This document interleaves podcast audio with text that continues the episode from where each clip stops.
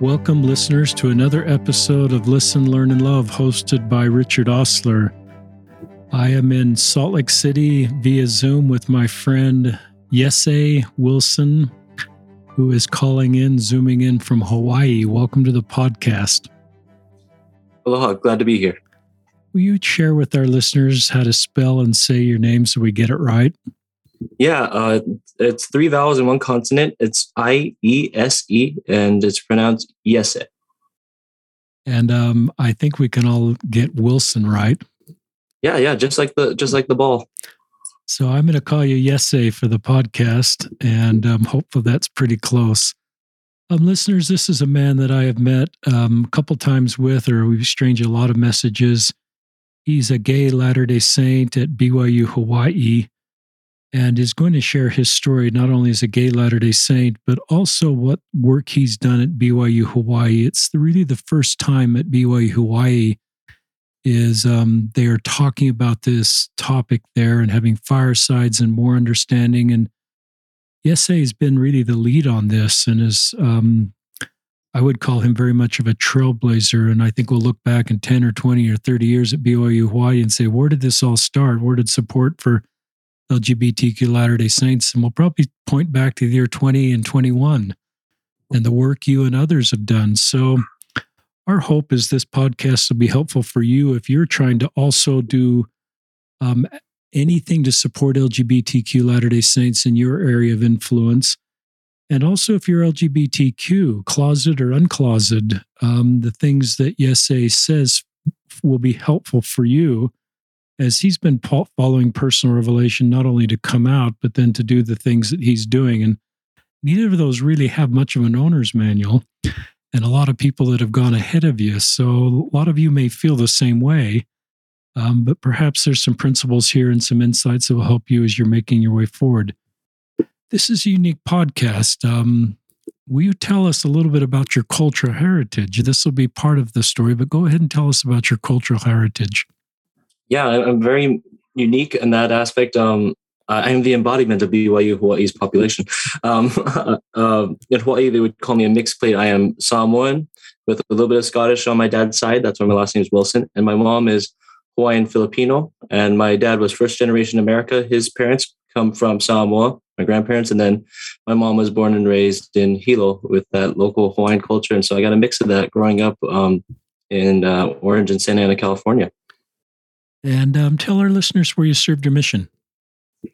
I served uh, from 2013 to 2015 in the New Zealand Auckland Mission Samoan speaking, which I did not know uh, growing up in with my Samoans that I had to learn the language. I only knew the words for food and uh, um, words for spanking.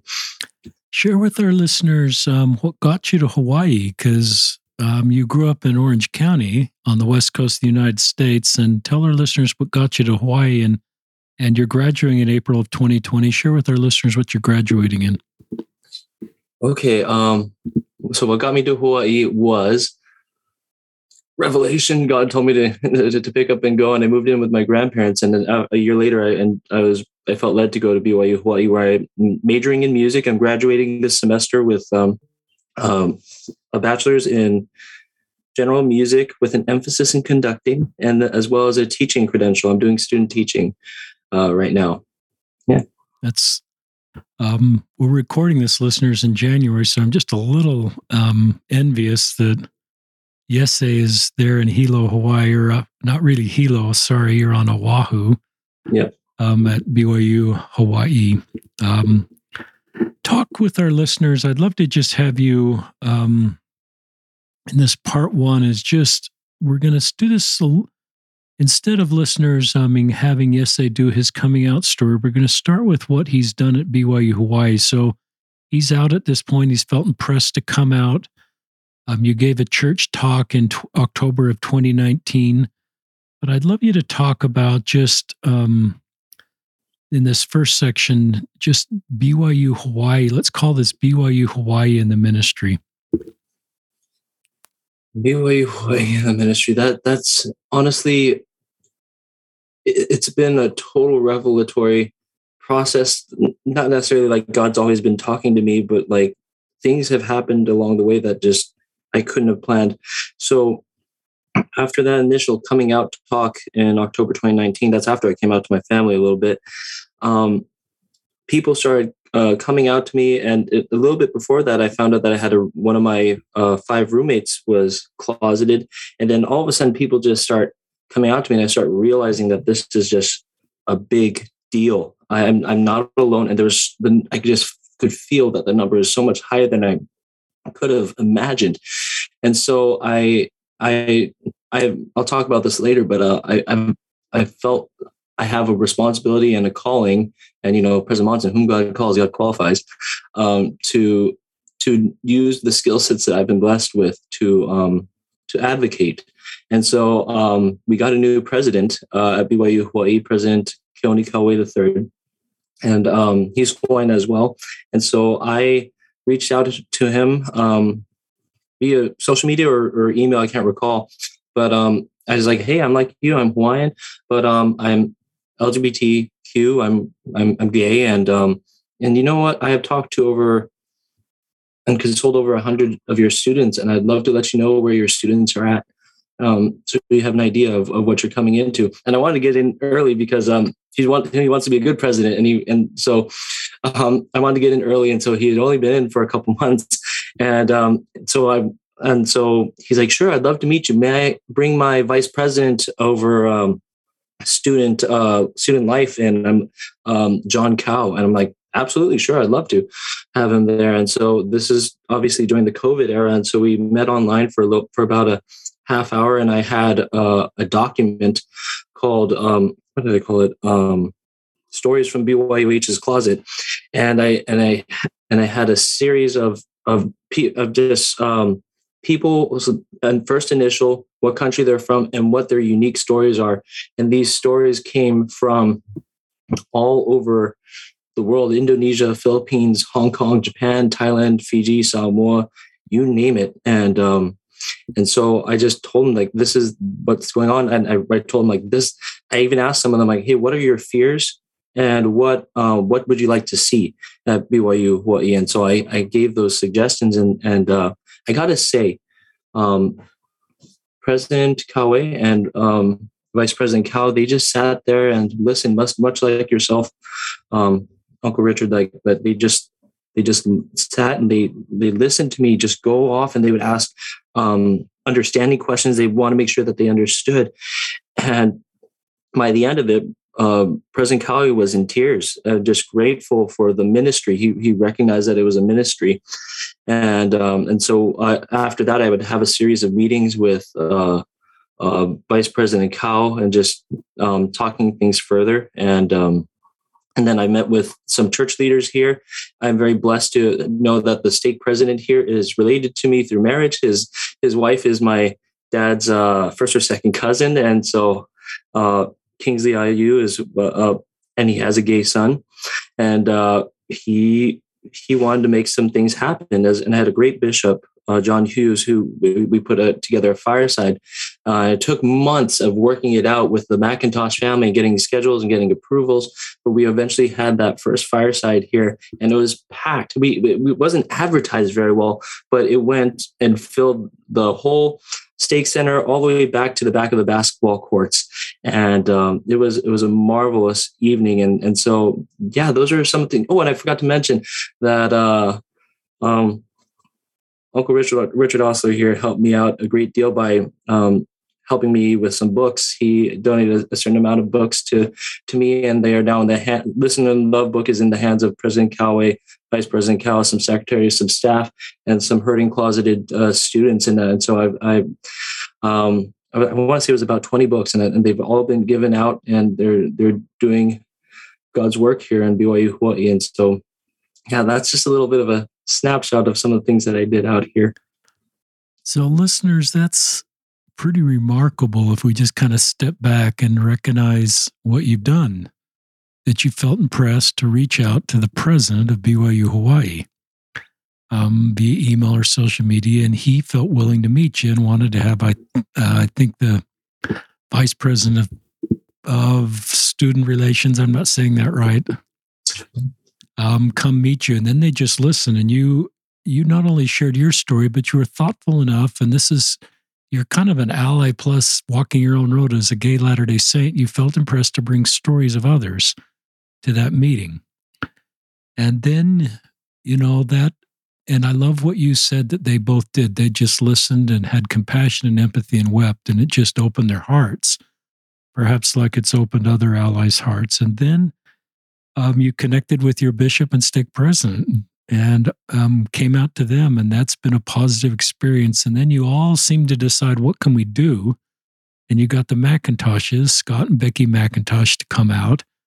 And um, it sounds like that filled an entire, entire stake center. And i recognize that local latter day saints want to talk about this subject. They have really good hearts and they want to have better skills to support and minister and have compassion for our own people that are LGBTQ. And I would guess there were closeted people at that fireside. They, you might have known the, who those were, but it was probably really helpful for them to come to a meeting where we're talking directly to them as needed members of the body of Christ.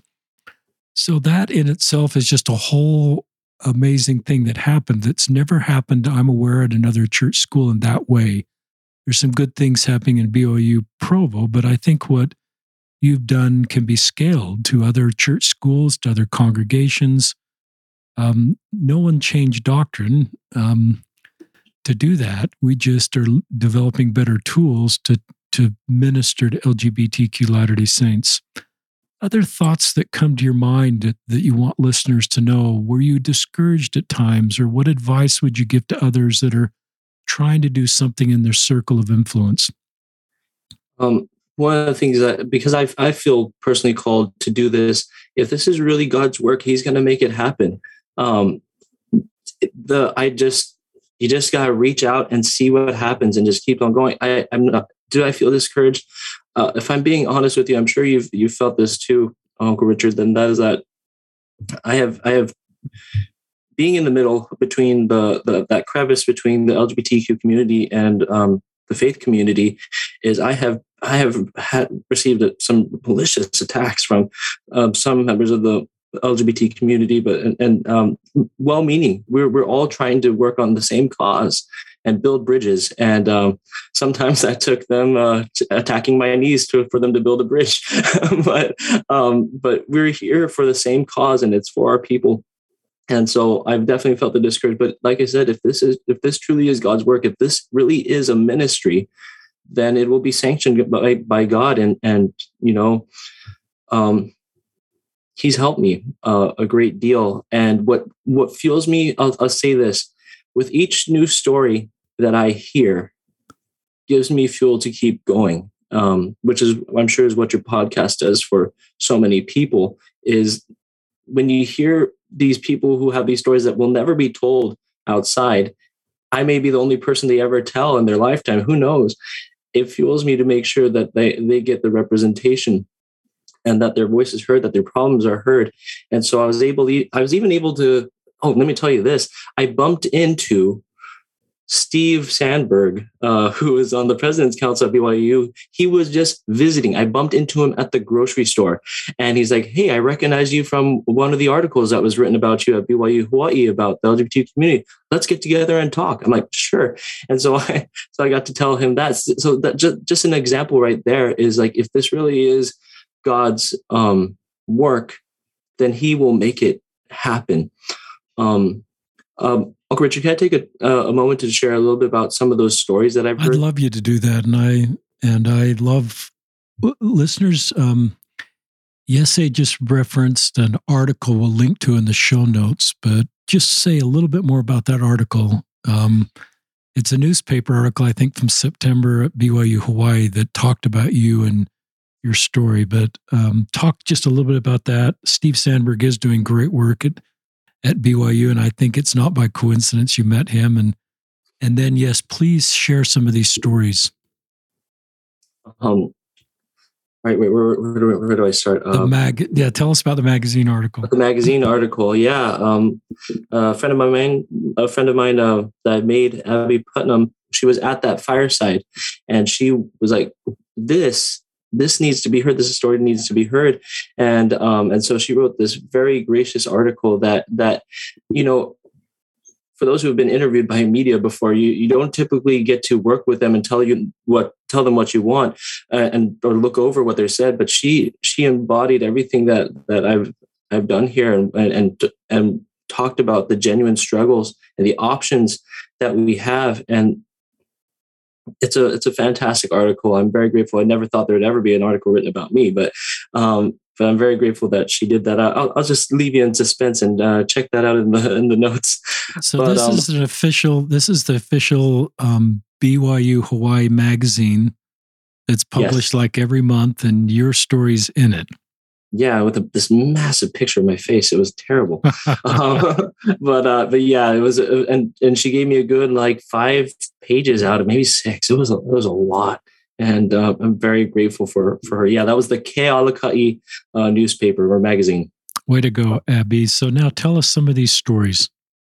All right, so let me just be fair and give a, a little bit of a trigger warning uh, to this. The, the, the, I'm going to talk about some things like rape and, and a bit things of that nature. But I, uh, what I want to share is I, um, I'm very I'm, I'm very close with many people of the very conservative uh, commu- uh, political community, and one of the things I, I, I hear is that that this is a, a white issue, like like the the um, what is that called? And the concept of victimization, white people don't have victimization, but now we have the LGBT community. It gives white people a chance to be victimized. And like, and I, I just really want to bring up this idea that this is not a, a white issue. This is not a white church issue.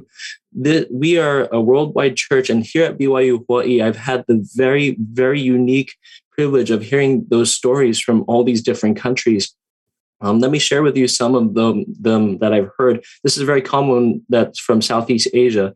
Is they've they've told me yes, the, my plan right now it's looking like I'm after graduation. Um, we are expected to return to the Philippines or Thailand and be church leaders. That's what happens when you go to America or to a BYU. You come back and you are going to be a bishop stake president. It's just you obviously got to be married first, but that's the expectation. But if I come out, come home and I'm come out as gay, uh, I will not only be bullied, but my family will be bullied by the the their people, the neighbors, the the members of the church. It's just that's just naturally what's going to happen. And so when you think about places like like like Philippines or Samoa and Tonga, we have village mentality. And so this concept of running away from our families is very very foreign to us. We don't do that. And so some of them have to or are looking at the option of running away to avoid um, bringing shame to their family and pain to their family. And so that's that's one of the more common stories i've heard. I've heard uh, once again going back to the trigger warning there's there's some have been raped by their companions, siblings, adults, and those are those are hard every time. I heard I just heard another one yesterday, and it, doesn't get any easier to to love about it because it has not been my experience, friends. I have I am so blessed and so lucky and so privileged to have not had that happen to me, but that it's in, in too many of the stories that I've heard. Um, uh, one particular story that stood out to me is there's one who had a grandfather who had two murder attempts on him uh, because he was a feminine grandchild. And so the grandfather just decided, you know, while walking one day to push him off a cliff and hospitalizing him for two months and uh, survived. And, uh, and, and uh, sometime later, he went for the second attempt. But when he was about to kill his um, grandson, the, the grandmother stepped in struck the grandfather's head, and act, which would eventually kill the grandfather. And a tragic, crazy story. I think he was like a drug dealer or something. But um, but this grandchild, although uh, openly gay and from uh, Southeast Asia, is the spiritual backbone of his family. It, it, it's it's striking to me that with all, a, a, tragedy that that strong, that to this day, this this this this person is such a, an inspiration to his family, the light. Um, and then there's another student this is one about testimony there's one from thailand he was dating a man in the american south during a break and uh and he stood up to his boyfriend's family uh which in the bible belt they were like were they in South Carolina? I can't recall. And and he stood up to his boyfriend's family about like Joseph Smith being a prophet of God because they thought they, they could take a jab at Joseph Smith because he's a gay Latter Day Saint. Of course, he probably hates the church, and so let's let's see if we can get him. He's like, no, Joseph Smith is a prophet of God. And like where, why why aren't we hearing these stories of how brave they are. That the one of the things that gets under my skin every time is people who will put me and my brothers and sisters at odds with God. That, oh, because you must either be gay or with God. Like, how about both? because that's honestly the, the reality of so many of us. And um, and we we would love to wear both the LGBT hat and the our faith hat. Um, but and I know you have your book coming out about culture, but like that, it, it, culturally, there uh, people are driving us uh, apart. They're trying to say that we cannot, but we are. There's so many of us that are trying and trying to figure that out. So that's just a just a little snapshot of some of the stories that we heard uh, that I've heard um, here at BYU Hawaii. Thanks for being there to hear these stories. There's probably no one that could hear these stories except you at this point. And I'm sure you are the receiver of a one time story that some of these people have never told anybody and may never tell anybody again. But just to know they're not alone and you can sit with them in that story and they can unload that to you, a safe, trusted person is a gift. It's pure Jesus ministry um, if I can just add one more thing, that I've taken a note from you, Uncle Richard, and that that is your your. I, I think it's such an iconic line. Is like, help me understand what you're going through. Uh, I, I have heard you say it, and I use it all the time. And then they just they just let loose, and and they can feel. And, and I, your podcast has been so instrumental for me as a as a backbone of of how to navigate this space. Even though I am gay, I, I still need the tact and so this ability to to love them no matter like if you want to stay active in the church let's talk about strategies of how we stay active in church let's talk about how you organize your thoughts in your mind let's go i, I want to feel where how you perceive the world and then but if you are on your way out hey no judgment from me I would love to have you as a living friend than to lose you.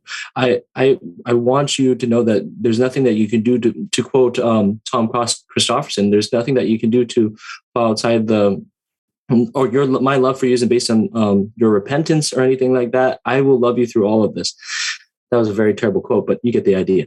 Um, but but so they they feel that, and so I've got to say that I, have learned that from from this podcast. So, yeah. Well, you're very kind. Um, if those, you know, if your friends are listening, closeted people are connected to this episode in your circle um, we both just send you our love. Um, some of you, I you've opened my eyes a little bit to how difficult it is to be in different countries and LGBTQ and the culture, um, the bullying that occurs um, within families, within cultures, within church communities. Um, I just recognize you're helping me understand that being LGBTQ and LDS um, is very different from family to family and from country to country, from culture to culture. And we have a lot of work to do, and you're seeing that firsthand. Yeah, and I've I've had one of them. I've had to get called out by one, like one of them from the Philippines. Is like, you are you may be gay, but you you don't know what I went through because yes, you are what I would call straight passing. You have not you don't you don't show as much femininity as I do. And so you've not had to go through the bullying that I have had to go through in my life. And I had to just take a step back and like, like you, just like, oh wow, I'm I'm really learning here. There, there's there's so many things that I have to learn about about these cultures. We have a son that's um, served a mission in a Polynesian country, and I'm not trying to take on Polynesian countries or any culture in particular, but you know, we talked about this issue a little bit, and um, he's straight, and he, I, he said, "Dad, you just couldn't be gay in this country. Um, culturally, if you were gay, you just couldn't be gay. There's no space to be gay in this country." And it was kind of eye opening to me, um, just to hear him say that. You know, you just and you would understand what he's talking about. Yeah, um, you you can. I, I, that is such a big point. I have a friend in Jamaica, uh, from Jamaica, and like it's still technically against the law to be to do things of a of a homosexual nature uh, on the whole spectrum, and so like that's not even an option. I have a friend from Tonga here uh, who would tell me like, yeah, I you know, honestly, sometimes like I, I I'm attracted to guys, and sometimes we would do some naughty things together, and with people's like women's husbands and and like that's and that's just this nasty cycle of just traveling around in that toxic culture but of, of just like this hooking up with people's husbands. But what's interesting about this is that i'm like well what like here in America, we kind of you see that some people pass pass through a hookup culture, and then they realize I want to settle down. I actually want a real tangible relationship. I asked him, "What does that look like for you?" He's like, "There is no option in Tonga, just like you're you're saying, um, Uncle Richard. Like there is no option for that. Uh, in in Polynesian cultures, you could do if you're a, more feminine male in, Sa- in Samoa, it's called a fa'afafine. In Tonga, it's called a fakaleiti. In Hawaii, it's called mahu. Um, they they they can do feminine roles of chores and things like that. But as far as relationship in the in these countries like absolutely not. And then you let me throw indonesia in there. I've got a friend from indonesia which is an islam uh, is country. And so this individual is here at BYU Hawaii and is now being exposed to this concept of being gay. This, these are not things that were even allowed to be thought culturally, not just religiously, but like culturally of the country. That there's just so many things that we can't even understand, which is why these conversations are so behind in these countries. And when they come to BYU Hawaii, even though it's a, a church school, this is like these leaps and bounds ahead. And, and now with these conversations that that we've had with the BYU Hawaii and the fireside and things like that, we have just we're we're putting them in some really interesting, giving them some really interesting what's the word exposure to to thoughts that are foreign. Is BYU Hawaii culture, and it's hard to measure this compared to other church schools, culture embrace diversity easier?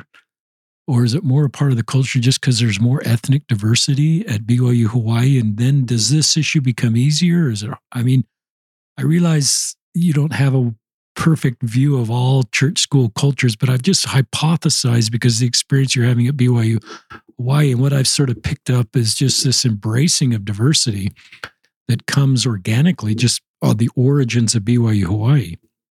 Yes, Absolutely. And that is something that President Kauwe is really big on. And he has made posts about this and even looping in some posts about the LGBT community um, and even standing up to it for us in the comments. Uh, and that is that um, unity through diversity is, is a big theme of his. I, I prefer the term harmony through diversity. I learned this from my friend Wallace. He's like, scientifically, unity, you have to change everything to become the same for um, it to, to, to become one. But I, I, I told him I prefer the word harmony because harmony you could be a tenor, a bass, an alto, a soprano. You you are who you are, and you lend what your your part is, and we can make harmony out of that. And so, and that's what will um, will create unity is through harmony. So, but anyway, that's just my own personal take. But yes, here at BYU Hawaii, where we have students from over 70 different countries, we have that ethnic diversity that we have here opens a, the door to di- more diversity of thought, and, um, and people have to have more patience. Um, under President Tanner, we used to have about uh, 60% people from the American mainland and 40% international, but he, but he flipped it to 60% internationals to 40% from the mainland. And so now it's kind of interesting for people from the mainland, like or Utah, when, when we get a big batch of them, they now get to experience what it feels like to be a minority culture. Good. And and it's it's a and and so everybody has to adopt this mentality of like I need to broaden my views. If you if you don't broaden your views and and, and get used to taking in some new perspectives, you're not going to make it a BYU Hawaii. It's not that it's toxic, but it's just like it'll be hard to challenge the way that you perceive the world if you if you don't open up um, to new ideas. That was golden on harmony through diversity and just difference between unity and diversity and harmony through diversity. That was really golden. Oh, thank and, you. That's, um, a, that's what happens from a choir teacher. I love that. Uh, talk. Of, I'd love to have you talk about your own story, your own, the typical podcast stuff we do um, right up front. That we're doing this. I love getting that part of the story out. So now tell us your own story of coming to terms with your sexual orientation. And I will say, Ben Schilaty, I read a blog post. It was kind of interesting. He says, I don't call it my sexual orientation. I just call it my orientation. Ooh. Um, and he just said, because if we call it just our sexual orientation, it kind of adds that narrative. This is just all about sex. And he says, it's not about sex. It's just how I'm oriented towards men emotionally, to more men when I want to hang out, to men in conversations. That may not be your experience, but reading that, I thought that was really helpful. So I don't want to tell Ben's story on your podcast. So you go for it. Yes, say you could talk about Ben all you want. He just did. Uh, um, I actually asked Vice President Kyle to say, "Hey, can we bring Ben Schilaty over or Pop Ostler?" And and and and he's like, "I'll see what I could do." And and and just a, a couple days ago, Ben just did a podcast, uh, a podcast, uh, a Zoom meeting with the BYU Management Society, and so but Ben and I have a lot in common, and um, I love what you shared there about orientation because the term sexual orientation is very limiting. Um, but yeah, that, that's let's dive in. This is the part I'm so I'm so used to hearing other people's stories. I'm not used to telling my own in, in its com- com- completeness, and so I had to put some timestamps on here. I have some notes. I'll I'll try not to.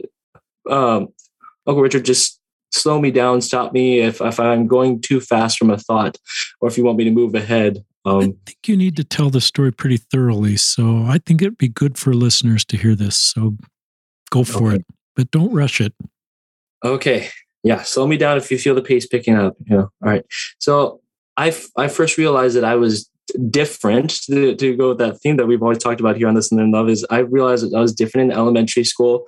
By about 2005, I was in fifth grade and I had to come face to face face with it. We have a, a, a Hawaiian summer camp that takes place at Kamehameha High School over here on Oahu, and um, and which is just basically a Hawaiian cultural immersion camp, and we have to dorm there, and um, and that and there are group showers, and I won't go into too much details about that, but you can infer what that did to me of, of just like the fear of want, not wanting to go in there like it and the the natural things that happen when uh when you are attracted to the same sex it's just it was an absolutely horrific traumatizing experience for me. I'm like, okay, this is not going away. I don't know what to call this. I, I like boys. I just, this is shocking. And to this day, like the smell of Irish Spring soap just takes me to that moment.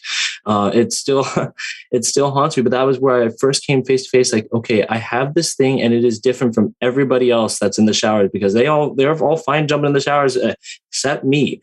And um, and so that was that was the first time I really came face to face with it. But Thanks for being so I, honest. That's pretty courageous just to be that honest. So thank you for that. And well, fifth I, grade, sure that, fifth grade kind of age put you an age on you, and I can't remember how old fifth graders are. So tell us how old like you are. Ten years old. 10 uh, but I, I, probably had a hunch I was different about a year or two before that but that was the first time I like whoa okay that's good uh, then if I can jump ahead to middle school, like I said, I didn't have a term for this, but living in California in 2007, we had this wonderful, sarcastically, thing that we call Proposition 8 that came out, and um, which was about the uh, le- trying to legalize gay marriage in California.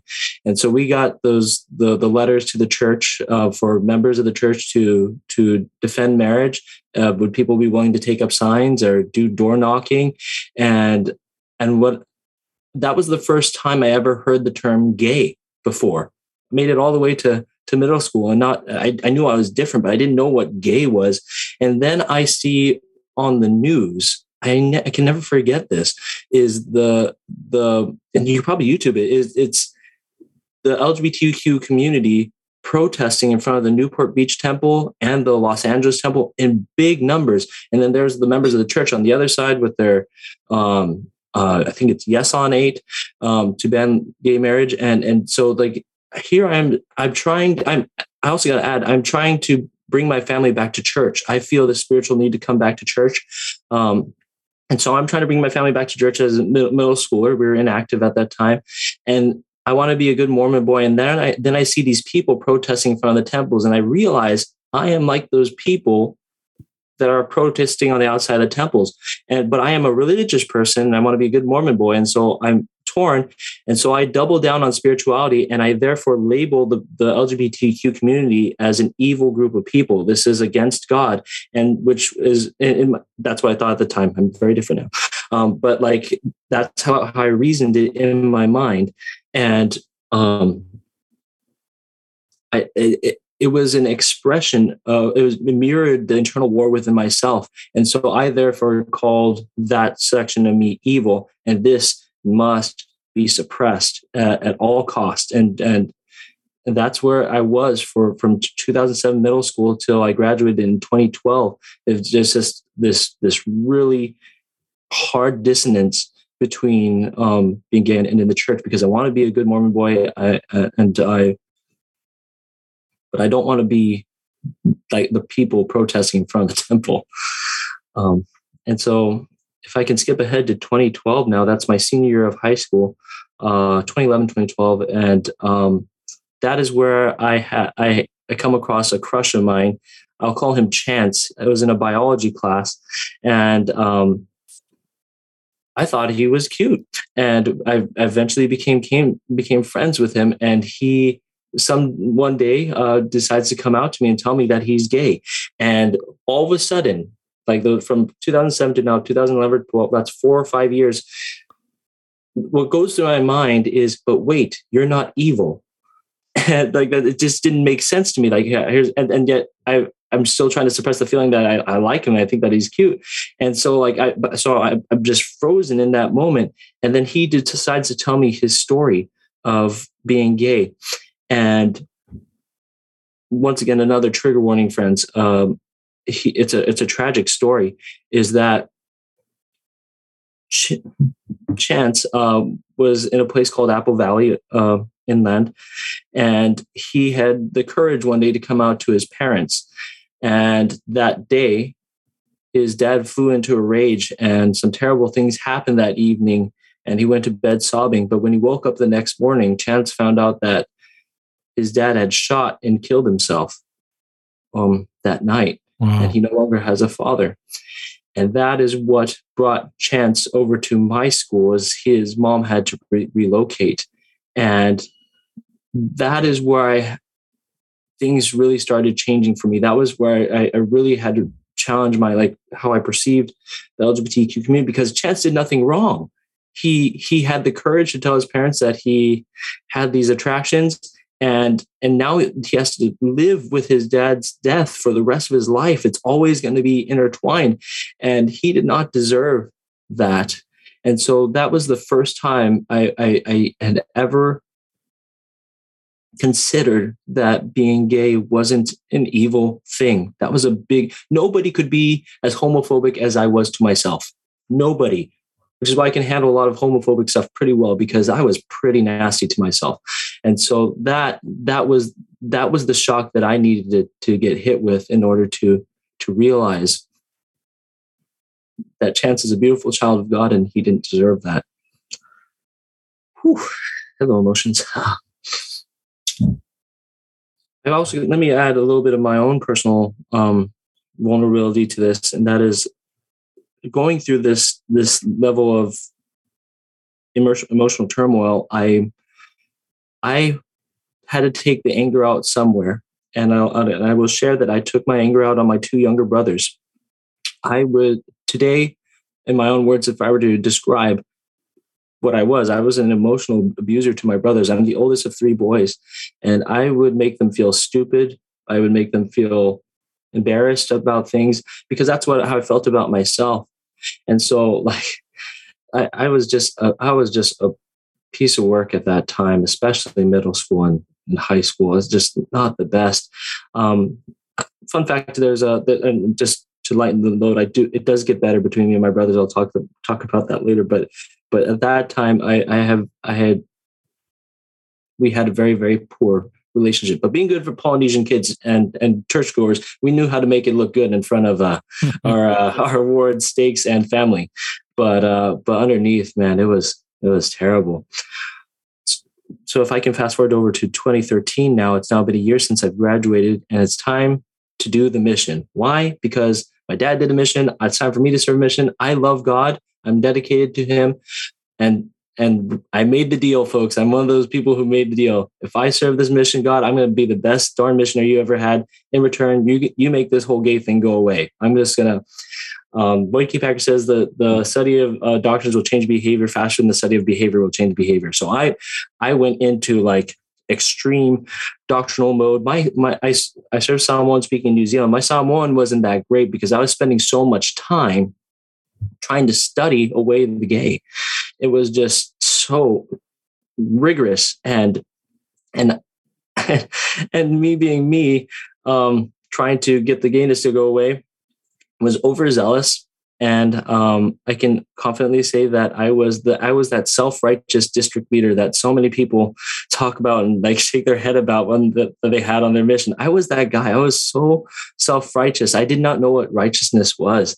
Um, it wasn't until the end that of my mission I had um, Elder Brunt, Elder Brunt, um, who just who loved on me and was like, "Hey, how's your brother? He's serving in Peru. Like, Tell me how he's doing. And he just exemplified love and what that looks like. And I just had this big hit in the brain like, is that what I was I'm supposed to be doing this whole mission? Is that what people say that when you're supposed to love and care for people? And I had realized I missed the I missed the whole I, the whole idea. I'm very glad that I I've, i had him come into my life and exemplify that, which was going to be a theme in, in my story. Is that's the only way I learn is hard lessons and people actually showing it to me. And so that was a very, very big moment for me. Um, but yeah, I, I, was definitely one of those people trying to chase the gayo away on the mission. Um, do you have any questions, Uncle? You're just doing a good job of being really honest and vulnerable and connecting the dots about your relationship with your younger brother and recognizing that was more about you. And that gives us all more empathy to understand situations and try to get to the bottom of the iceberg.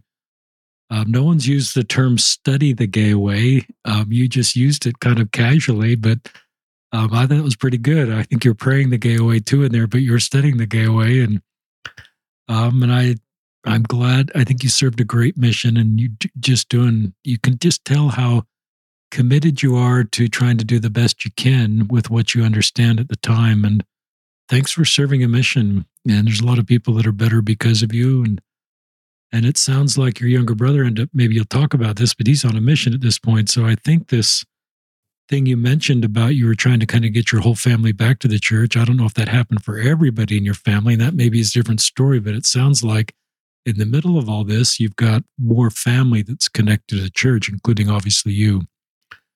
But yeah, I'd love you to um, talk, just keep telling. I assume once you got home from your mission, you're going to get married to a woman and you start yep, to date. Yep, it's because because then coming back to the to coming back home and realizing that the gay has not gone away is a whole nother layer of of undiagnosed depression. Uh, of, and but I have to okay. So if that didn't work, if the mission didn't make the gay go away, time to start dating girls. And I, I would date girls. And I, I, you know, actually, I remember being in high school and I, I remember dating a girl named Bree. And this was such a crazy moment for me because we're on this date in the backyard. We're watching a movie with a projector on the wall and popcorn, the whole thing. It's just going so well. We're, we're great friends. And she's like, you know what? Yes, dating has just been so hard for me. Like, because can I be honest with you? I'm like, yeah, sure. Talk to me. And she's like, every guy that I, I have dated seriously ended up being gay. Like honestly, like is that people will only date me to use me as a mask to hide the fact that they're gay, and it's just like. I am that person in this moment. Wow. Wow. so, yeah. Um, and that that ties to what what happens in 20, 2015 to 2018. I'm I'm the elders quorum president. I come out to my bishop who God bless him. Let me have therapy uh, on on either his dime or the tithing. I can't recall. I I don't know. I but he let me have therapy for about three years with a, a wonderful man named Steve Pumphrey, who taught me the importance of deep emotional connection um, being the priority over sexual connection.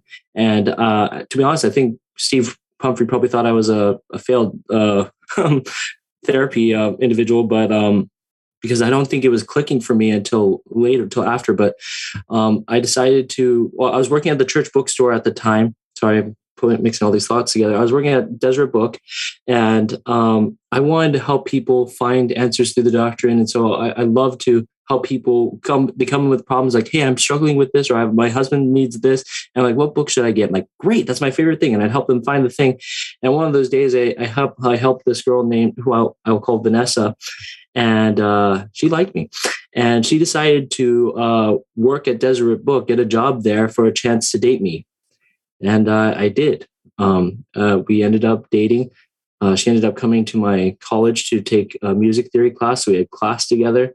And I remember holding her hand and just walking into church. This is a, to use uh, David Archuleta's term, this was more like a, a business relationship with, that I had with her. And so here we are. It's time to time to go to church. I hold her hand. I see the bishop smiling with me at me. I see everybody smiling at me. Everybody, I am doing the thing that everybody expects me to do. The only person that wasn't happy was me. Um, and so one day I, I, realized I had to break up with her, and uh, but I couldn't come out to her because I had not come out to myself yet. I had all this time. I have not. I have not said to myself, "Yes, you're gay," and it's not going away. Um, I have same-sex attraction, but I have not come to terms with it. Um, that it's not going away, and so I couldn't come out to her. But I that night it was after our, our, music theory class it's like 10 o'clock at night it's in the ghettos of santa ana by the institute building and i tell her we have to break up. And she just, it broke her heart. It just, it absolutely ruined her. I could still see her because it was like the movie drama. It starts raining and like, you know, the mascara and the whole thing. And she's just wrecked. And I did this to her. I was using uh, for this is just for me. Like I, uh, and as I look back at it, I'm using this woman as a ticket to get to the celestial kingdom, which is like one of the most sexist things I've ever done. Because that's uh, that's how my brain was categorizing it. Is I was I, I have to do this thing so I can socially be accepted and so I can get to this. And I that was I could I realized at that moment that I can't do this to a woman again. That I, I just cannot. She did not deserve that. And I and she didn't deserve to be led on and so I've, I still haven't had the courage to contact her. Maybe someday she'll hear this podcast and we can have that conversation. But that guilt still, still haunts me. Um, so that's something that that that's a part of my story.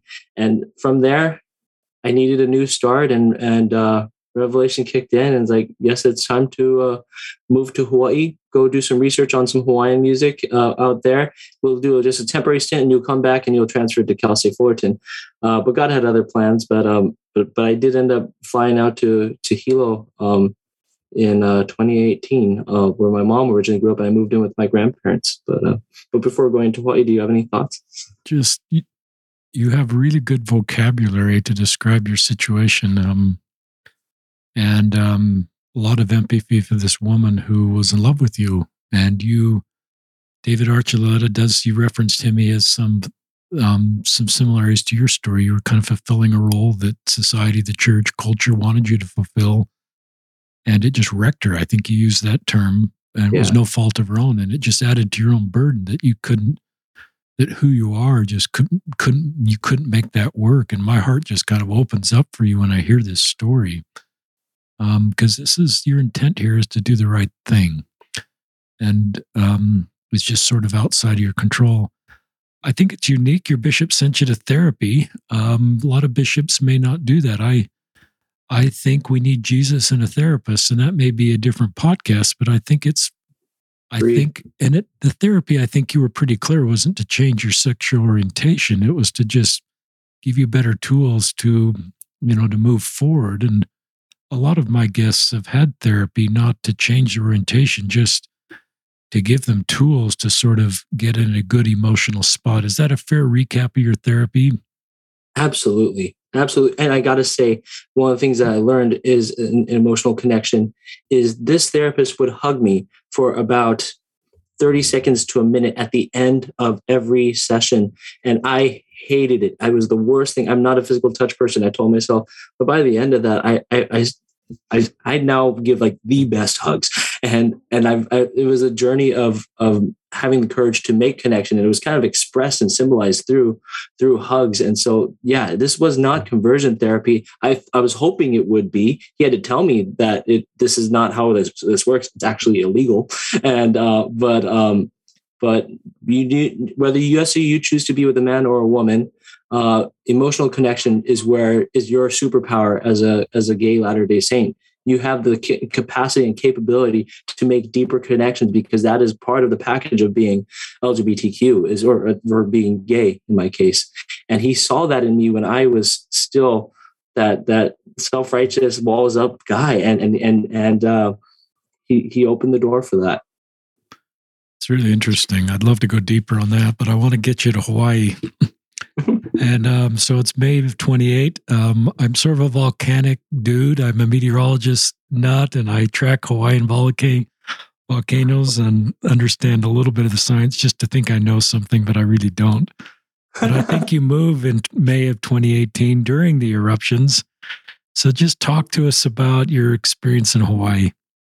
Yeah, I, man, if you really think about it, it's like a symbol of my soul. Like my soul is erupting, and then I move to Hawaii, and while there's an eruption, and uh, and, and, the sky is, is like is this, this amazing pink and purple uh, out there, and and so we would do like all sorts of like cleanups over there, down in uh, Leilani Estates. That it's post-apocalyptic down there, but that's that's the time that I moved out there, and um, I'm with my grandparents and I go to church on my own. My grandparents aren't members of the church. Um, very loving, wonderful human people, wonderful human beings, but they they aren't members of the church. So I went to Institute and, and I made friends so quickly, faster than any time in my entire life. I did not know this was possible. Um, but going back to like Elder Brunt on my mission, these members of the church taught me something that I needed to learn, and that is the, the aloha spirit and the ability to to make connection uh, and be vulnerable. And so, like the way I describe is like the difference between Aloha Spirit and the mainland is that in the mainland we live in a way. At least I'll just speak for living in California, in Orange County, but we live in a way where people need to earn our trust before we let them in, and so everything is really shallow at the beginning. But in Hilo, in this YSA branch, small YSA branch, drowned me in love. And and instead, the mentality there is like, you are my friend and I love you, unless you do something in the future that proves otherwise. But I love you. And they just let me in. I've I've made friends of my lifetime there, and it it and it was full of handsome, masculine, straight men who would hug me. They told me they loved me. They would cry with me. And ultimately they show me that you really can be masculine and still show heartfelt affection and it's not a weak thing and there's there's there's nothing gay or weak about and not to use the gay in the negative sense but like it, it's not there's nothing wrong with making that kind of a connection it was then that i first had the courage to tell one of my best friends who who was the most secure named John Campbell that I was gay because he's a spiritual powerhouse. And I remember being in his parking lot and I told this. And and it was so scary. But he's like, I don't understand, but I love you. And I think there's a place for you here.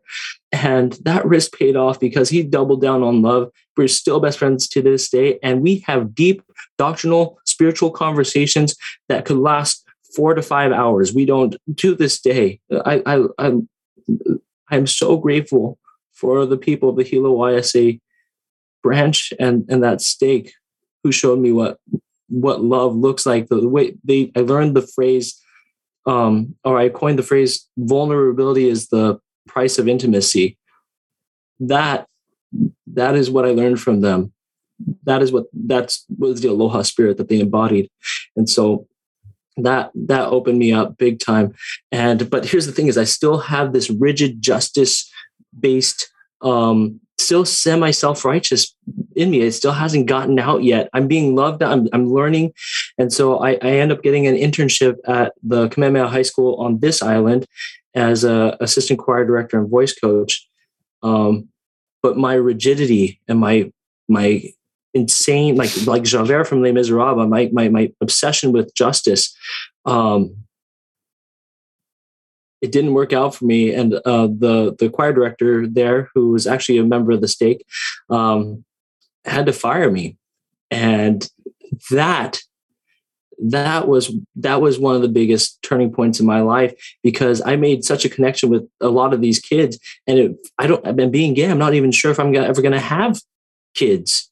You know, like so. It was like somebody took my children away from me in a day. It was like a Friday. Like today's your last day working here, and this to, t- turns me into this whole emotional spiritual stumble of just trying to figure out who I am, uh, what is mercy, what is grace. And I really, it was in those moments and going to the temple, working at the temple that I, really come to know, know that God knew all the details of my life. And I've come to know what it means to to to rely wholly in, upon His merits, mercy, and grace. Um, I'm not perfect, and I've and uh, and no no amount of acting perfect is going to make the gayness go away, and it's not anything wrong.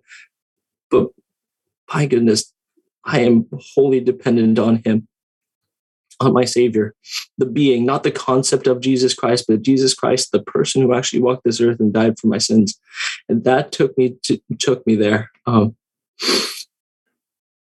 okay, and and from there, um, now that I was finally put on the right spiritual path, I'm st- the pieces are starting to fit.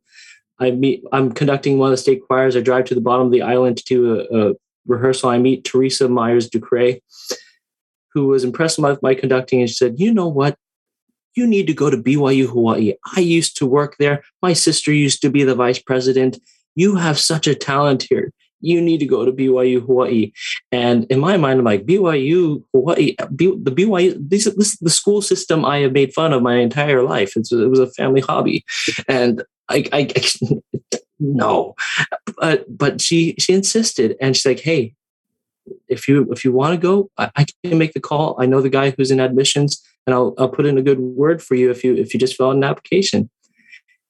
So I filled out the application and even though I didn't have enough credits and I didn't have the associate's degree, I got I got in and I began classes in May 19, 2019, not knowing what God had in store for me at BYUH. And like, like, like that's such a Nephi thing, like not knowing beforehand what, what, what to do. And so, but, but like I said earlier, like my very first room, my, of my roommate, one of my roommates comes out to me as being gay. I'm like, what the heck is going on here? I thought I was the only one.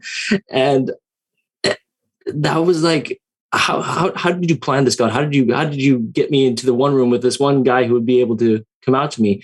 Um, and then after that, the first spring semester, I go back to Hilo for summer vacation and I, I am now ready for God to teach me and to give me some instruction. And, uh, just doing the nightly prayers and one day I just hit this, I get this jarring revelation that it was almost spoken, which never happens for me.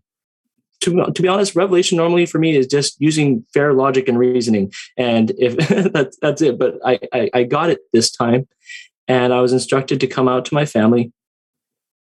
And that's the first thing. And the second instruction was to love and save my LGBTQ brothers and sisters at BYU Hawaii. Mm-hmm. And uh, that is such a tall order it was so daunting. I'm like, well, but then, then like, okay, whom God calls, God qualifies. So if, if, if that's what you want, God, you're to make this happen. I'll try. But, but I now had the courage to come out with my, to my family now because God gave me the approval, which isn't common in many stories, but that's my story. I was very lucky to get, to get that. And so in fall 2019, I go home to my, my youngest brother now has returned from his mission. I'm coming to his to, to his um his homecoming, and I'm also using it that time to come out to my family. And uh, uh, and I told my dad on the car drive home like I'm gay and uh, and he's like, and he tried to fix me a, a little bit. And he's like, I just need you to gather the family, and I want to, I want to let them know. And I told them, I told my family, and even my non my non member grandparents were there, and um, uh, and I, I distinctly remember my grandpa saying like, just follow what God tells you to do. If God tells you to do it, do something. My mom, this is her non-member parents, and she's like, what is happening right now? She was more shocked than my grandpa saying something spiritual than uh, than me coming out as gay. But uh, um, but I, we, it was the next day after the of the coming out. Oh, wait, time out. Before I go into that, I, I got to say that I also told my brothers, like, I hope you can now understand where that all that hate is coming from. I was such a troubled kid, and um, it doesn't excuse what I did and how I treated you. But I hope this can. I hope you can understand where it's coming from now, and they forgave me on the spot. And, to this day, the relationship I have with my brothers is stronger than it's ever been. My middle brother is here with me at BYU Hawaii. And my youngest brother is, and I, we, we call all the time and we nerd out about all these different things. And so I, I the relationship is stronger than I've ever known possible. I didn't know that it could, that through the through the lens of actually coming out that it would heal and and create something so much more than I ever thought possible in our relationships. So that's where I'm at with my my brothers. But I got to talk about my mom, and that is that um, we were walking the dogs the next day, and uh, my mom's a nurse, personal trainer, gym instructor, very very strong, beautiful woman, and um, and she had just finished training a client, and we're walking the dogs, and she's like, "Son, you know, I." After I was training my client, I broke down crying, and I told, and I stopped her. I'm like, um, uh, I know it's hard having a gay son. You don't, I know you have dreams and things like that. And she's like, no, it's not that you're gay. Well, kind of. I'm like, well, then what is it? And she's like, you don't understand what it's like to be a mother. And she's like, I, I'm thinking to myself, one, was I so busy that I couldn't see my child was hurting and that he, he didn't feel comfortable enough to talk to me about this? And, and the, the other thing is because life is so hard already and it's going to be so much harder for you, and I can't do anything about that especially because you love the church so much. I, I had no idea that that's how my mother would have perceived this situation.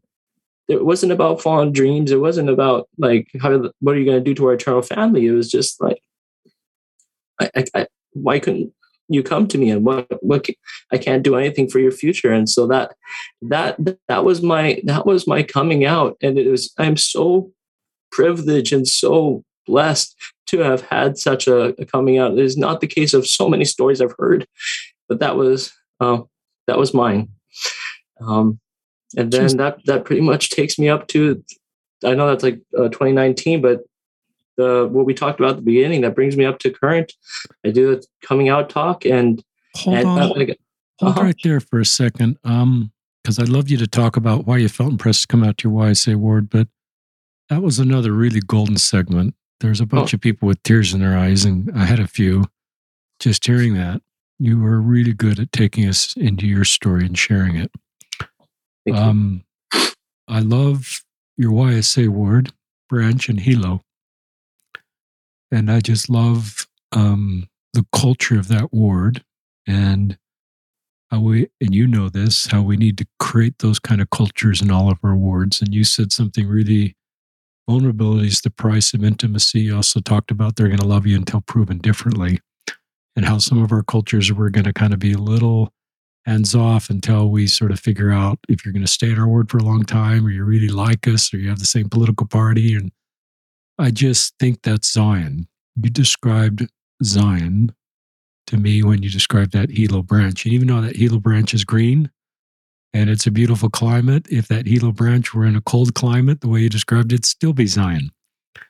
Can I also add this is an interesting detail is half of that ward or branch was not partaking of the sacrament. And that sounds like a weird thing to bring up, but I think it's significant that the culture is so healthy there that we we know everybody in the branch. And if you're not partaking of the sacrament big whoop. We're glad that you're here.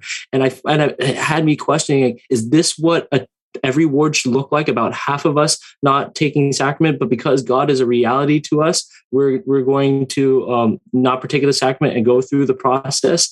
That was so real for me. And so like that that adds to that culture is the reality of God and testimony. If you are, if you need to not partake of the sacrament, it is safe to not partake of the sacrament. You are not going to get judged because there's half the half of the branches there with you, and we all go. We not everybody, but a good amount of us have a cycle. We all have a, a time where we pass through that, uh, and so that was. I, I do want to add that to to that that the Zion mentality is that that that's what a, I think a branch could and should look like.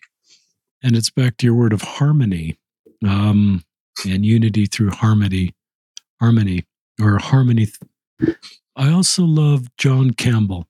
And I love that um, you saw men that were kind, compassionate, um, showed emotion, were vulnerable. I think of Jesus when I think of John Campbell and the other men you described, including you. Um, and just that culturally we've sort of stereotyped men that this is how you have to be if you're a man and i think that that ward showed you know and that you felt comfortable enough to come out to john campbell and, and he responded and i love the word you used double down on love when you needed it when you were vulnerable and opened up to somebody perhaps for the first time. And so um, you've given good shout outs to people that have helped you along the way, but it helps all of us know what, how we should respond and how meaningful it is to you. Um, I love you giving shout outs to people like Elder Brunt from your mission and just the examples because it helps us know how best we can support. I love this wonderful woman that acted on her impression to invite you to BYU Hawaii and the doors that have been opened. I love the key part of this is you've been following personal revelation and Heavenly Father's been talking to you and guiding you your entire life as as you've been making your way forward. So I I just love the Hilo YSA branch um, and the Zion that you felt there and how that's scalable to all of our cultures. But it's it we need that so that um, every Latter Day Saint can feel like they belong.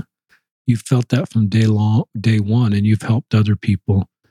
So now you're back at you're in a YSA ward and you're about ready to give a talk um, about. So talk to us about that.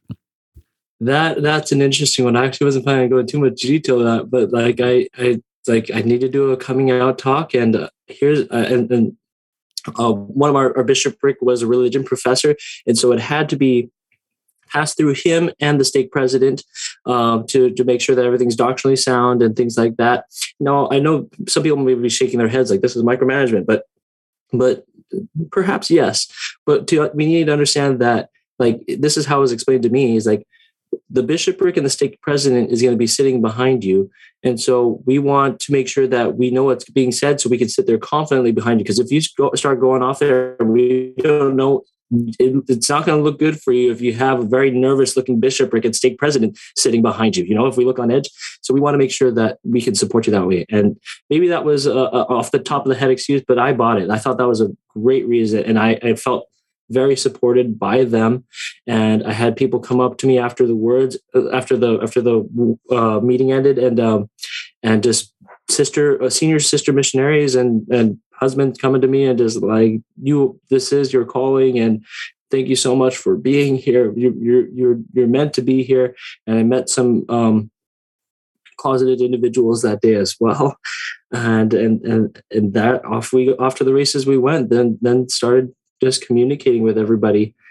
Um yeah and and i, I got to say that i did not get any rebuking or stink eyes to this day. To this day I have not been maliciously prejudiced against. Uh, it, it hasn't happened in my experience. I am openly gay all the time. Every, I I'd like to think everybody knows, except for the new students, but everybody knows. But I have not eh, received prejudice it, eh, it directly, or I, I, don't hear people talking about that. If anything, I'm more worried about my friends. Like some of my friends are being assumed that, that they're gay now because they hang out with me, but they're just like, like, wow, I, am trying to feel like what it's like to be you. And I'm like, uh, welcome. Uh, but it, but I've got to say, I've, um, the only the only homophobic thing I've ever had happen to me is I had a, a roommate that was uh, uh, only one roommate that was pretty homophobic, and um, but other than other than that, um, BYU Hawaii has been so great to me. The it's it's I've I've been accepted. Oh, and I got I got to say I talked about one toxic roommate, but I do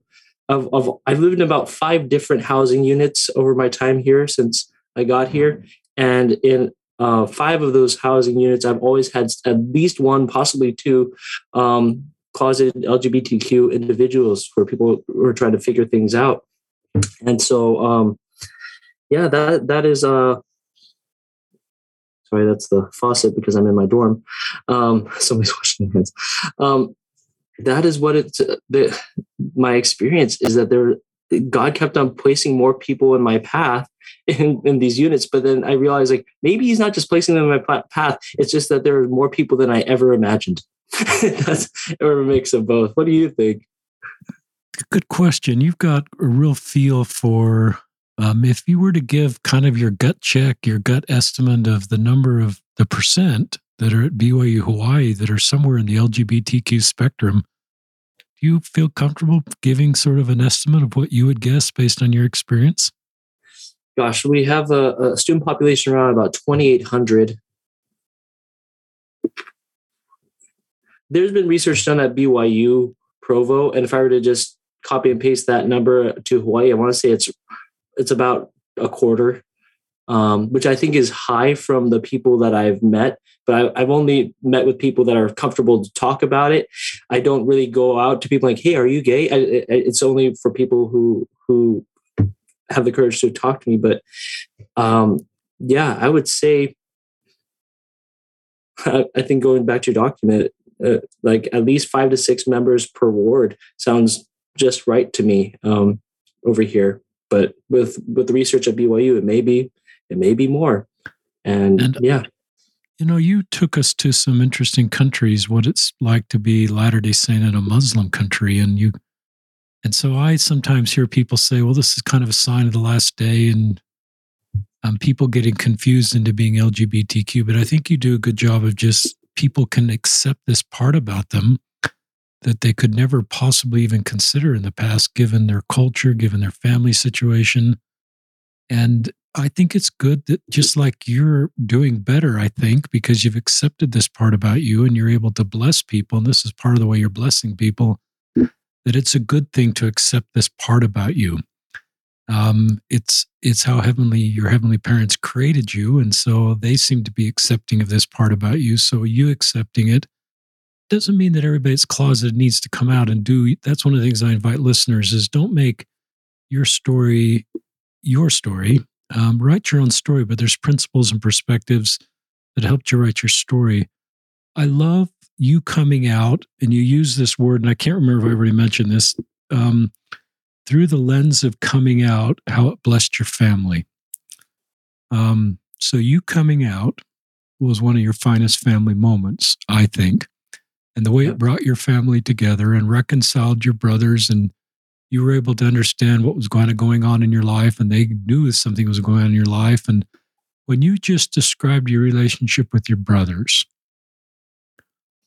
and you've all got each other's backs, you're all three returned missionaries, your mother, whose heart kind of was sad for you because you went through this road alone. But to me, this is one of the finest family moments. And your grandparents chiming in, who aren't even of our faith, um, about their feelings about your future.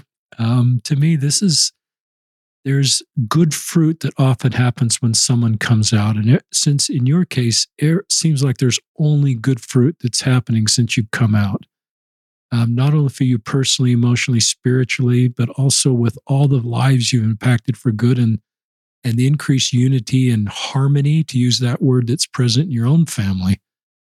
Um, so talk about um, just where you are right now and any you're graduating in April. Talk about your future. Anything you want to talk about in this closing segment, or anything you've just that's come to mind you want to make sure you share. Um, great. Um, yeah. I, I'm I'm graduating with that that bachelor's in music and uh, and um, a teaching credential. I graduated in April. Um, the question you often ask people, do you intend to date? Is like um, for me, for Yesse Wilson, as of today, um, in January, I, the answer is absolutely. I I need to find out if this is me and my my own heart. It, and, and I'm so tired for um, for falling for people in, in situations where they they don't love me back, whether they're closeted or they're straight. It's just like how much more um, falling for people that won't love me back do I have to go through? It's hard going to BYU. There's very, very many beautiful people from very many countries, and it's it's a lot. It's hard, and I do I, I need to find out if that's me. Um, if I and I want to know what it means to be loved and to be in love. That that is I, I need to know as a as a musician, as a singer, as a performer, I sing and perform so many things about love. It's the main topic of, of the arts, and yet I here I am not not uh, not in a relationship way, like a familial way. Yes, like if we if we go into the different words for love in Greek, like I I've only I don't know the intimate relationship version of love and i want to to know that and then make some decisions once we once i get there but um so yeah i'm intending today oh and then i'm uh, right now i'm i'm actually in a mode of panic because i have an audition for university hawaii manoa where I, I have a whole audition that'll go from 8 a.m to 9 p.m to try to uh, become a, a master's student of conducting over there and so hopefully I can get get in there. If I don't get into UH Manoa, then I, I'd be happy teaching at a teaching choir for the rest of my days at a high school, so long as I can afford to live, um, hopefully in Hawaii, and give give back to my Polynesian people, uh, brothers and sisters here. Um, if um, do you have anything any thoughts before I start like going to you know the typical testimony mode at the at the end? Just, I just honor your path. You know, I I was um, the Salt Lake Tribune um, wrote a story today about David Archuleta, and I was quoted in that. It's a Salt Lake new, newspaper in Salt Lake, and um, I praise David Archuleta just like I would you for being honest, real, and vulnerable. Um, just like you, you have a gift of putting feelings to your words. Um, when Ostler responds to LGBT Latter-day Saints wondering about their future, he invites them to follow church teachings, but he also gives them space to, to self-determine their best path forward and tells them, and I'll support them and I'll walk with them, which is, I believe, what Jesus would do. And when someone's path changes, such as being gay and celibate in a same sex relationship, we shouldn't look at them as the hero one day and the villain the next day. They are same beloved children of heavenly parents doing their best and deserve our unconditional love and support. So you you know how I feel that way. I, yeah. As you kind of talk about your future, I just uh, you have I just trust you you have been following your heavenly parents' personal revelation for you, and I will just continue to trust that you know best your path forward. And you've been really thoughtful. You're 28. You've had a lot of experience, a lot of maturity, and I think you're your best self to make these kind of decisions that you've ever been. Look where you are emotionally. Look where you are with your family. Look at what you've accomplished in coming out, the people you're helping, what you've done at BYU Hawaii. So I think you're the best position to make decisions about your future. And that's partly me talking to you as a friend, but also talking to listeners and looking at your story and saying, well, maybe before I decide my future, I need to just really get on the very best spiritual, emotional foundation. And even though I'm worried about my future, I may not need to decide my future right now. And you maybe are a little more of a crossroads where that fork in the road that you've talked about dating men is becoming more of a reality in your life, given that you're graduating from BYU Hawaii. And and so I think you're just doing a good job navigating this and you just deserve our cons- constant love and support and to just to trust you that you know your best path forward and we're going to walk with you um, and trust you and just know that you're with god and it's not and it, that's our job as latter day saints to me that's creating harmony um, and supporting people and that culture of your Hilo YSA ward where you should always feel welcome in a Latter day Saint contribution congregation. Um, and I Thank love you. your dreams about your what you want to do professionally. Isn't it cool that you're coming out of college full of hope for your future? That is a great thing to have. That's one of the greatest gifts we can give each other is hope, and you are full of hope. And part of that perhaps is just the hard things you've accomplished and the twists and turns your life has taken you. Um, I don't think if I had met you in Orange County at age in junior high, you could possibly imagine um, in a million years, this is where you would be right now and the things you've accomplished. And it's it's fun sometimes. This is for you, but for all of us to look back and just if we get discouraged or down or wonder and just recognize wow if i really go back and look at my younger self um, that gives me confidence that the next period of time can be equally as hopeful and helpful. And so you know you still have some unknowns about your future but i think you have a foundation to know that that will unfold for you as it needs to unfold. Um, so yeah, I'll turn it back to you just for more thoughts, closing thoughts. Oh goodness, the closing thoughts. But thank you so much, Uncle Richard, for um, all that you just said there, and the, that the validation that I feel is, is so genuine, and, and I I need to hear that. um, I'm normally the person giving it, and so it's it's a very special moment for for me to have that. Thank you. Um, I remember I wanted to make sure that I brought this up. We said we one time we talked uh, over Zoom. I remember bringing up this quote that I came across of I watched this video of Judge Judy, um, who I don't really watch, but I came across it, and she was asked a loaded loaded question about feminism.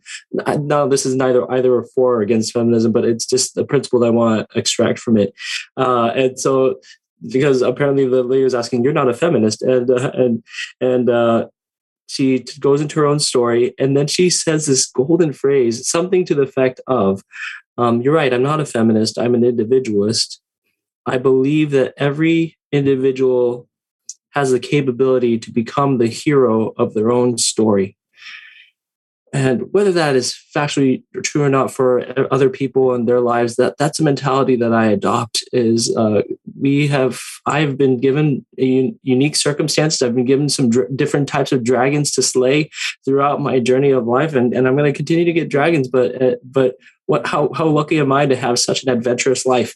That's uh, that I can't I don't have the the privilege of just sneaking by life. I I, I have to vanqu- vanquish. I don't want to use war terms, but I have to to, to progress and uh, and and find a way to be the hero of the story for myself, not for acclaim, not for other people. If if anything, for for He who who empowers me, and and that is Jesus Christ. I I love my Savior so much. I'm so dedicated to Him and my Heavenly Father. But let me, I got to also say that I, I love now being gay. I, I, I get together with some um, open and closeted um, individuals on campus and we will watch um, oh my gosh, this is so embarrassing. What are called BL series or boy love series from Thailand and the Philippines, and then there are these beautiful stories that are eh, eh, that tell stories like ours, and we will all sit together and we'll laugh and we'll cry together and we'll all swoon over the hot guy and the really cute scenes, and and and that's not an evil thing. It's a beautiful thing, and and, and we've all come so far to have this wonderful moment, but that moment doesn't take away from the love that I have for Jesus Christ. I'm a passionate Sunday school teacher. I love teaching about the gospel. I the way I'm for me, the way that Yesaya Wilson says active in the church is I have three boxes in my head. I have the the doctrine box, which is like I with the exception of like I don't know how I'm going to get to the celestial kingdom. Other than that doctrine, I I my doctrine box is so clean and pure, and I love it so much. Abrahamic covenant, gospel of Jesus Christ, the whole shebang. I, I, I love it so much. But then we have the other two boxes, which I which are policy and um, culture. That is where a heavy amount of my my issues lie. And so it's been so helpful to me to, to look at situations like, is this something that a cultural thing that my church leader has said or a friend has said? Is this a policy that could possibly change, as policies have always changed in the church? Um, that's that's just how I categorize it in my brain. But I I am not a cultural member of this church. Um, I, it, will be very common. To, you'll notice if you see me at church, I don't wear a white shirt and tie very often. Um, unless we're doing a ward choir performance. And it's kind of it's kind of rebellious. It's not really rebellious. I don't want to be rebellious but it's it's a it's a symbol for me. I don't want to wear the white shirt and tie because that's a it's a it's a cultural thing. I could go in hawaii we wear aloha shirts to church and that's fine. Uh, and i can i can meet my maker in this shirt and, and not feel like judged by God. Like it's it's a cultural thing, and so I, I, I do it as a symbol that I am not a cultural member of this church. I am here for the relationship I have with the deity that I know as my heavenly Father and my Savior Jesus Christ. I am here for them. I am dedicated to them. I am covenant bound to them. I I love them so much, and I will do all that's in my power. I would like to say let's. I don't know this for sure. This is all in the in the future, and I don't know what the future holds. But if if I marry a man and I get excommunicated in the church, I'd like to think that I will still be there in, in the pews and um, even contributing to Sunday school if I have a spiritual answer. And they're going to have to drag me out. They're going to have to, like, I think in Doctrine and Covenants, it's the deacon's job to, or teachers to drag me out. They're going to have to do that to, to keep me from sharing my testimony. But I don't know. It's all fun and gesture and fun playing my brain. But I, I am here for him. I'm here for my brothers and sisters, and I want to make a safer place for all of us, so we don't um, we don't have as much trauma as, as, as so many of us have gone through in the stories that I've heard. Um, yeah, that's all I have to say. I wish I, I could have been more eloquent, but you're very eloquent, Richard. Um,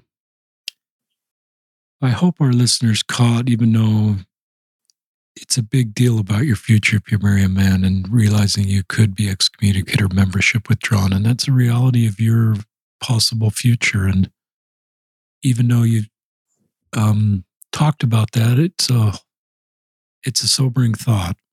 And somebody so gifted and talented and contributing so much to the cause that that is something you face. Obviously, a 28 year old on the podcast straight doesn't face any of that um, as he makes his way forward as a Latter day Saint. So it just builds empathy and compassion. And I pray for our leaders that I, uh, my feeling is, I don't know Heavenly Father's will, and I'm not a leader of the church, but we're not at the finish line on creating the best possible path for LGBTQ Latter day Saints. And I could hypothesize or guess or wonder, um, but I just know that you should be. My feeling is the gospel of Jesus Christ should be creating the same experience for you as it would be for straight people.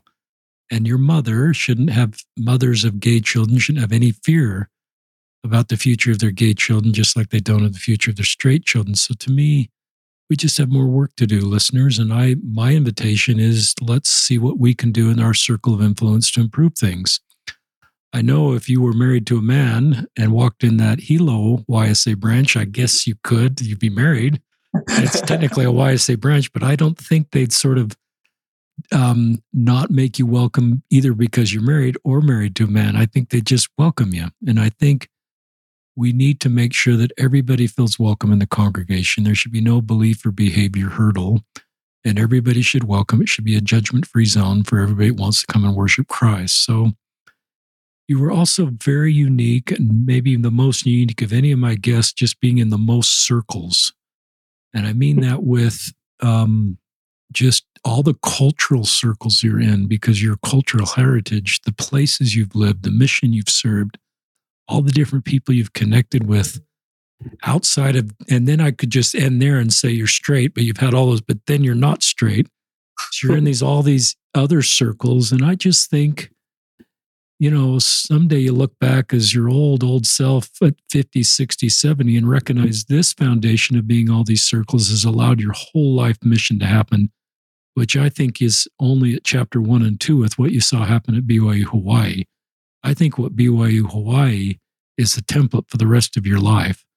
That's possible because of all these circles you're in and all these life experiences that give you the perspective, the tools, the understanding just to be able to relate and connect with and bring together. You know, we need people that are gatherers, not sifters, and you're a big time gatherer and just have a unique life ahead of you. And so it's an honor to have you on the podcast. You've become a friend over the last couple years. You're doing such good work, and I'm so glad finally we did this podcast. And um, so um, this will just sign off. This is Richard Ostler and Yesse Wilson signing off on another episode of Listen, Learn, and Love.